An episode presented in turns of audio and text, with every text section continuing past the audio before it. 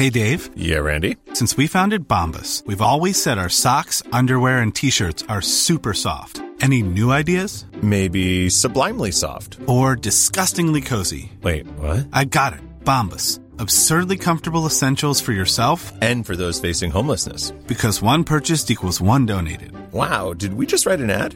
Yes. Bombas. Big comfort for everyone. Go to bombas.com slash ACAST and use code ACAST for 20% off your first purchase. Is it time to panic? Ask a foreigner what salvage means to him, and you'll get positive answers to rescue, save, or recover. Ask a Filipino, and he'll say it means the exact opposite. It used to be known as summary execution. These days, it simply means to kill. More often than not, the word is linked to people in authority depriving a suspected criminal of a chance to get a fair trial. It is thought to have come from the Spanish word salvaje, which means cruel, violent, or savage. Truly, meanings are not in words, they are in people. Sadly, news about salvage victims doesn't surprise us anymore. Case in point, Navotas police have been under fire for the death of 17 year old Jero Jemboy Baltazar, an unarmed minor gunned down by police last August 2 in a case they described as mistaken identity. According to team leader police captain Mark Joseph Carpio, the boy was shot due to panic firing. Cops are trained not to panic. I found it curious that a high ranking officer of the Philippine National Police tried to explain how an innocent teenager could have been a victim of what he termed panic firing of weapons. I have heard of sniper fire or suppression fire. Panic firing is a disconcerting term, to say the least. Apparently, panic firing or contagious fire is a reported phenomenon, especially in the United States. However, few studies have been done on this matter. Carpio assumes the officer went along with the shooting after hearing gunshots. They claim self preservation in spite of the admonition to avoid so called panic firing. Carrying a firearm is a huge responsibility. In fact, the act of carrying a loaded gun indicates a predisposition to take the law into your own hands. When I was young, the police had pito and batuta, which they used to warn and apprehend suspected criminals. Now, they're only equipped with a gun.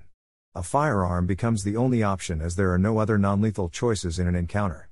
In Jemboy's case, the police immediately resorted to firing their guns. The law enforcer became both the judge and executioner in a split second.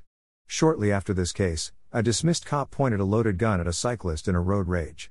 Another policeman shot 15 year old John Francis Ompad in Rodriguez, Rizal, on August 20th. What type of training are we giving our policemen? Sen. Ronald De La Rosa is right.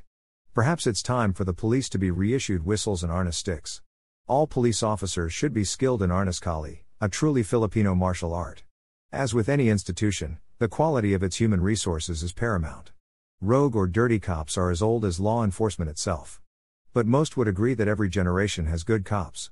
Men and women who are honest, brave, and skilled in crime fighting. It is a profession of arms where training and discipline can save the lives of victims and law enforcers as well. If we want better law enforcement, we should start with recruitment.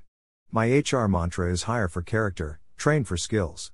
Learning the cardinal rules of gun safety is easy. But a deep understanding of the responsibility that comes from the power of a gun and a badge is what separates a good cop from a bad cop.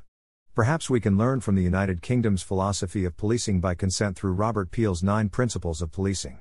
This has been followed since 1829. Their law enforcers are not routinely armed. Policing is not based on fear or threat of force but on public approval and cooperation with the police. With this, citizens abide by the law and respect its enforcement. Successful policing should not be based on the number of arrests alone. According to Guðmundur Ævar Oddsson, Associate Professor of Sociology at Iceland's University of Akureyri, use of force should be restrained, and success is measured not in how many arrests officers have made but rather, by the absence of crime itself. We can all agree that police officers will be respected once they have earned it themselves.